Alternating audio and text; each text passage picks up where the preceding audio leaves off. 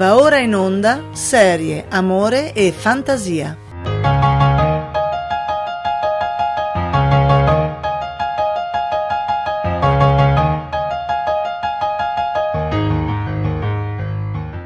Buongiorno, buon pomeriggio, buonasera, ma ovviamente non buonanotte, gentili ascoltatori, signore e signori, ragazzi e ragazze di tutte le età. Io sono Alfred, conosciuto anche come Stockholm sul web. uh... Gli shonen, ah, i manga col cazzo, quasi letteralmente, rivolti per un pubblico maschile e gi- gi- gi- giovane. Sapete cosa? Ho deciso, oggi facciamo uno speciale sugli shonen, così perché mi va. Tiè. Gli shonen, o letteralmente ragazzo, sono una categoria di manga indirizzati a un pubblico maschile, a partire dall'età scolare fino alla maggiore età. Gli shonen si focalizzano principalmente sull'azione e la trama si snoda tipicamente in una serie di prove, duelli, prove sportive eccetera, a cui i protagonisti vengono continuamente messi a dura prova. Ogni serie è quindi formata da un obiettivo principale, di solito un traguardo che il protagonista si è imposto di raggiungere, come ad esempio sconfiggere un nemico ritenuto imbattibile o vincere un prestigioso torneo sportivo o pescare il pesce più grande del mondo, che viene conseguito solo alla conclusione della storia. Tutta la trama si snoda invece in una serie di sfide intermedie, ad esempio sconfiggere avversari minori, che oltre a sbloccare la strada verso la meta finale permettono al protagonista di prepararsi allo scontro decisivo, migliorando le proprie capacità o ottenendo elementi necessari. L'ambientazione tipica è un universo dedicato con elementi magici e o tecnologici fantascientifici, anche se un sottogenere è molto diffuso in quello ambientato in un mondo dello sport giovanile, nell'epoca contemporanea, di solito in Giappone. In questo contesto trova poco spazio il tema amoroso, anche se esistono alcune eccezioni di rilievo, solitamente però si preferisce sopperire alla mancanza di trame romantiche con la presenza di personaggi femminili volutamente erotici e smaliziati. E questa è la definizione base di shonen. Inutile dire, penso sia implicito, che ognuno dei prodotti del quale parliamo oggi derivano da un'opera scritta a fumetti. Glielo dico, ma direi che è abbastanza palese. E cominciamo la carrellata di oggi con probabilmente lo shonen più famoso al mondo, o poco ci manca. Se siete esseri umani non potete non conoscere Dragon Ball, anche solo perché in televisione, per radio, al cinema, sulle magliette, su internet, ovunque c'è un'immagine di Dragon Ball, doppiaggi di Dragon Ball, cartoni, insomma è molto popolare. Se non lo conoscete probabilmente siete dei marziani, però vabbè. Dragon Ball, o Dragon Buru, letteralmente le sfere del drago, prende ispirazione dal classico della letteratura cinese Il viaggio in occidente. Dragon Ball ripercorre le avventure del protagonista Son Goku dall'infanzia all'età adulta, mentre si allena nelle arti marziali ed esplora il mondo alla ricerca delle sette sfere magiche del drago, in grado di evocare un drago magico capace di esaudire un desiderio. Nel corso del suo viaggio Goku si fa molti amici e affronta numerosi antagonisti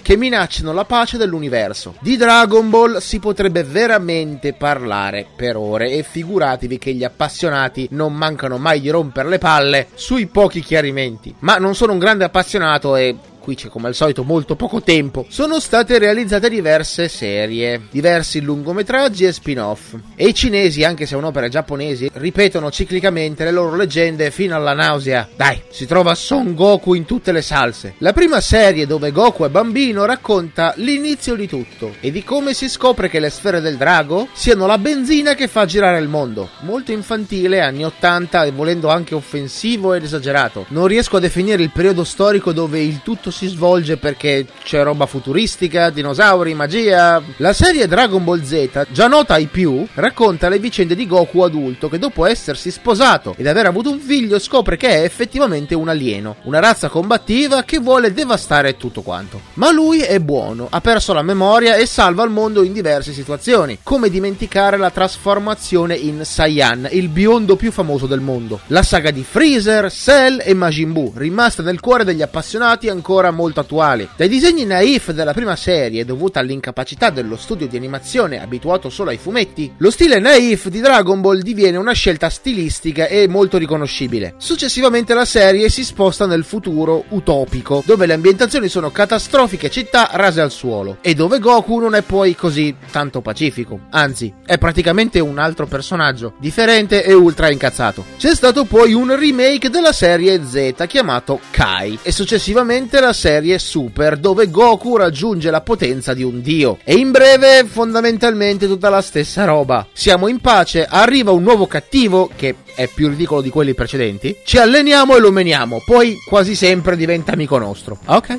fine.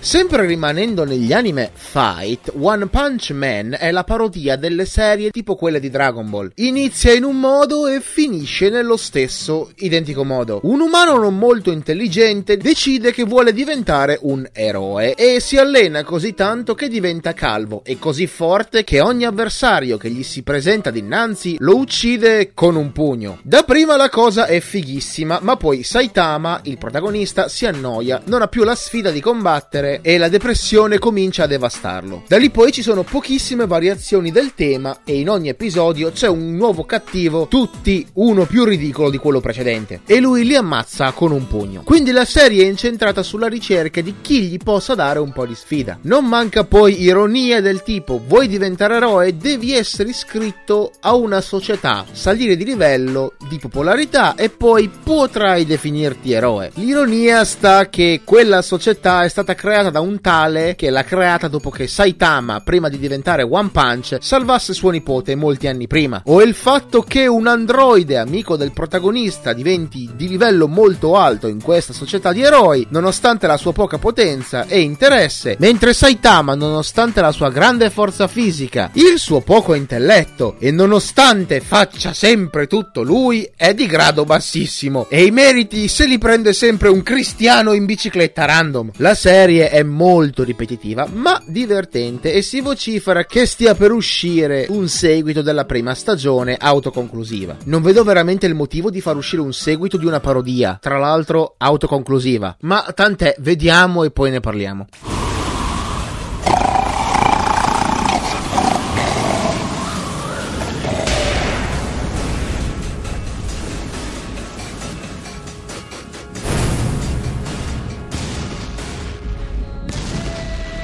Insulsi esseri umani che costruite cose inutili e pensate solo a riempirvi la pancia.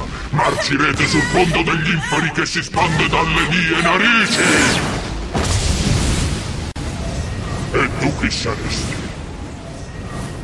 Uno che fa l'eroe per hobby e per denaro. Sta arrivando. Sta arrivando?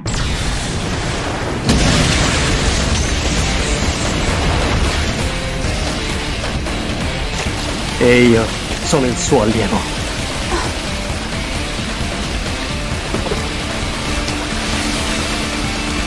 E di nuovo, finito tutto con un solo pugno. E che cazzo!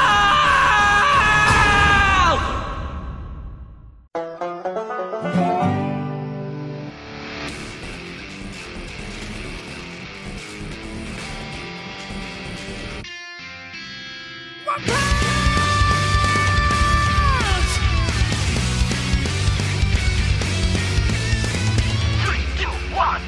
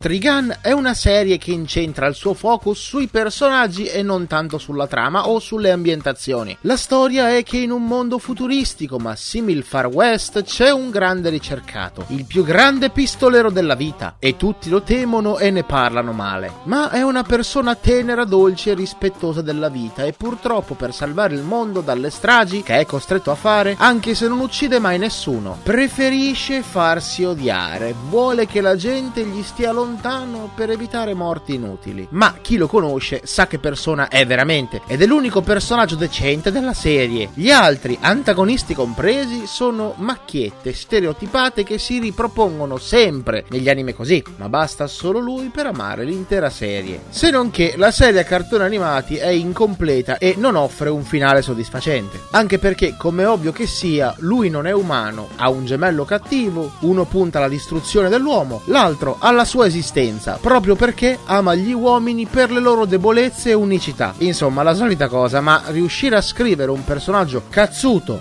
figo, coglione, deficiente, romantico, innamorato e supereroe non è la cosa più facile del mondo, ma ce l'hanno fatta. E solo per lui la serie Trigun merita la visione. Gurren Lagann non è dissimile da tutti gli altri. Ci sono gli umani che sono schiavizzati da animali antropomorfi che hanno dei mega robottoni da battaglia. A un certo punto Simon, un bambino poco sicuro di sé, ne trova uno e scopre che il suo buon spirito rafforza il potere del suo robottone, che guarda caso anch'esso ha un'anima. Grandi battaglie, puntate leggere, puntate seriose, grandi battaglie di nuovo, altri amici e nuovi robottoni che si uniscono al loro garage. E via via discorrendo fino a che la cosa non si rivela più complessa di quella che è. La cosa meravigliosa di Gurren Lagann è che è un'opera che dimostra che credere in se stessi è la chiave di tutto. Simon non sarebbe nessuno se non avesse al suo fianco il suo fratellone acquisito, che lo sprona fino a farlo diventare un'autentica macchina da guerra che con il suo Gurren salva il mondo e l'intera umanità, e decide di non vivere da eroe nella nuova società, ma di farsi dimenticare per tornare alle sue origini di piccolo e sconosciuto umano che scavava rocce come quando era un bambino, senza dimenticare la grande lezione che il suo fratellone gli ha insegnato. Capisco che per chi ha una certa età sopportare esplosioni e gente che urla non sia facilissimo, ma se si riesce a passare oltre a ciò offre grandi insegnamenti, e lo fa oltre che intrattenere bene in un modo unico questa serie qua. Ci vuole forza spirituale. Non credo che basti questo. Chi se ne frega? Avanti! E questo sarebbe combattere a mente fredda! Ah!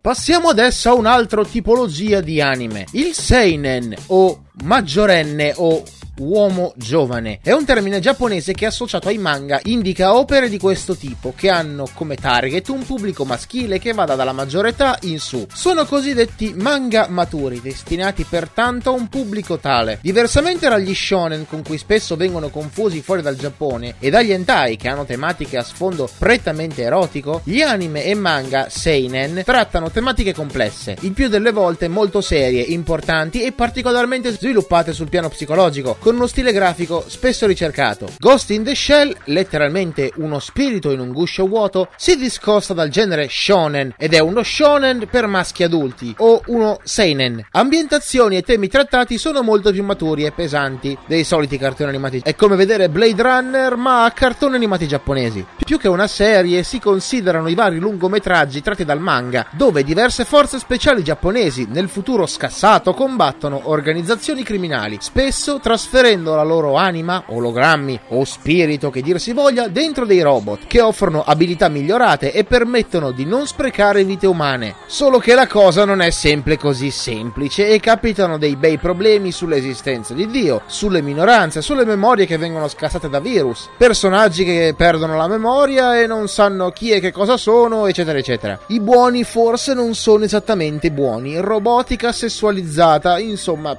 c'è tanta roba. Roba che, se amate la fantascienza, al novanta per cento conoscerete già, ma ricordo che mi ha segnato molto quando ero piccino. Avevo sei anni quando vidi il primo film e ricordo che il finale mi ha fatto dire: minchia, e io che cazzo ci faccio qui? Seriamente, uno dei dialoghi è incentrato sulla vita degli uomini e quello che credono di essere, e non sono in realtà altro che un filamento genetico, e se non ti riproduci prima di morire, di te nel mondo non resterà nulla. E poi scusate, anche se è hippie, pure Patti Smith gradisce la serie e i film originali ed è una collezionista di fumetti di Ghost in the Shell. Scusate, eh, ma non vorrete mica essere da meno. A me Patti Smith piace, cazzi tuoi.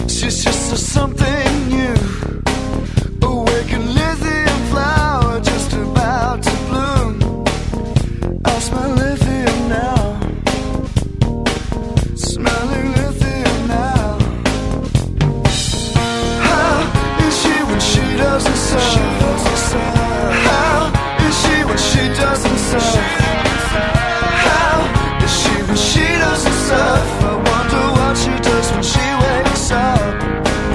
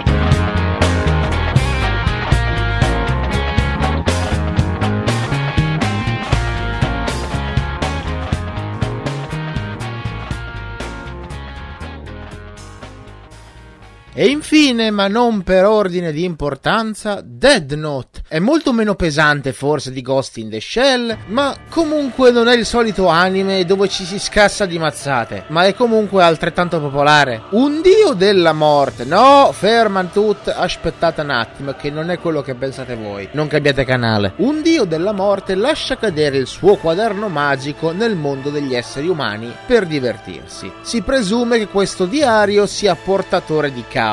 Ma no, è un diario che serve per regolare la vita e la morte sul pianeta Terra, sulla dimensione della Terra. Ma lo trova un umano che da quando ha il quaderno ha il potere di uccidere chiunque lui voglia. Light Yagami, il protagonista, è il migliore della sua classe, freddo, preciso, un personaggio invidiabile, ma la sua voglia di riscattarsi col mondo imperfetto lo fanno diventare un perfido dittatore silenzioso, o il dio del nuovo universo che vuole creare. Comincia ad uccidere tutti i malvagi della città, ladri, spacciatori, mafiosi, assassini, ma va da sé che il modo in cui le persone muoiono è strano e la polizia giapponese ingaggia una delle menti più brillanti del mondo per scoprire chi è questo criminale con poteri mistici. Da lì la serie si trasforma da un eterno monologo al diventare un'enorme battaglia a scacchi tra L, il buono, e Light, il cattivissimo, che combatte comunque per salvare il mondo corrotto. È difficile non affezionarsi ai personaggi, siano essi umani, pedine o Shinigami importanti, ma per essere un giallo a cartoni animati appassiona tanto. E tenete presente che non vi ho detto un sacco di cose perché non voglio rovinarvi la sorpresa. Ci sono tante regole per chi usa il quaderno, un misto tra magia oscura giapponese e realtà attuale, e cose che fanno davvero accapponare la pelle. È letteralmente una puntata o una serie, un film, quello che volete, di Sherlock, dove però vediamo contemporaneamente sia le mosse del buono che le mosse del cattivo. Poi lì dipende, io ho sempre tenuto per Light, quindi insomma. Senza dubbio la prima parte della serie è molto più articolata, interessante, la seconda è più caotica, morbosa e meno affascinante, perché hanno voluto per forza di cose farla finire in un modo che secondo tutto il mondo, me compreso, non può funzionare. Non tanto per illogicità, quanto perché non è possibile che sulla Terra ci siano più di due soggetti super intelligenti e geniali che considerano tutto e fanno tutti i loro calcoli, ogni cosa, non sbagliano un cazzo, insomma, un po' particolare la situazione. Poi dice, eh, ma è surreale, grazie, surreale, ci sono gli angeli della morte, più surreale di così se muore. Ah, ah, ho fatto la battuta.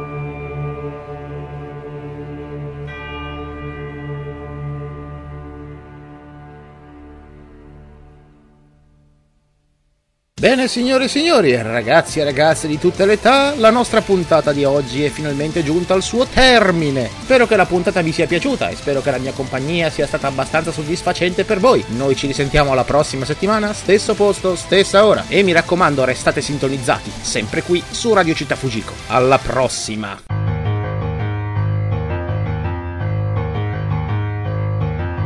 Avete ascoltato Serie Amore e Fantasia, testi di Alfredo Tomesani.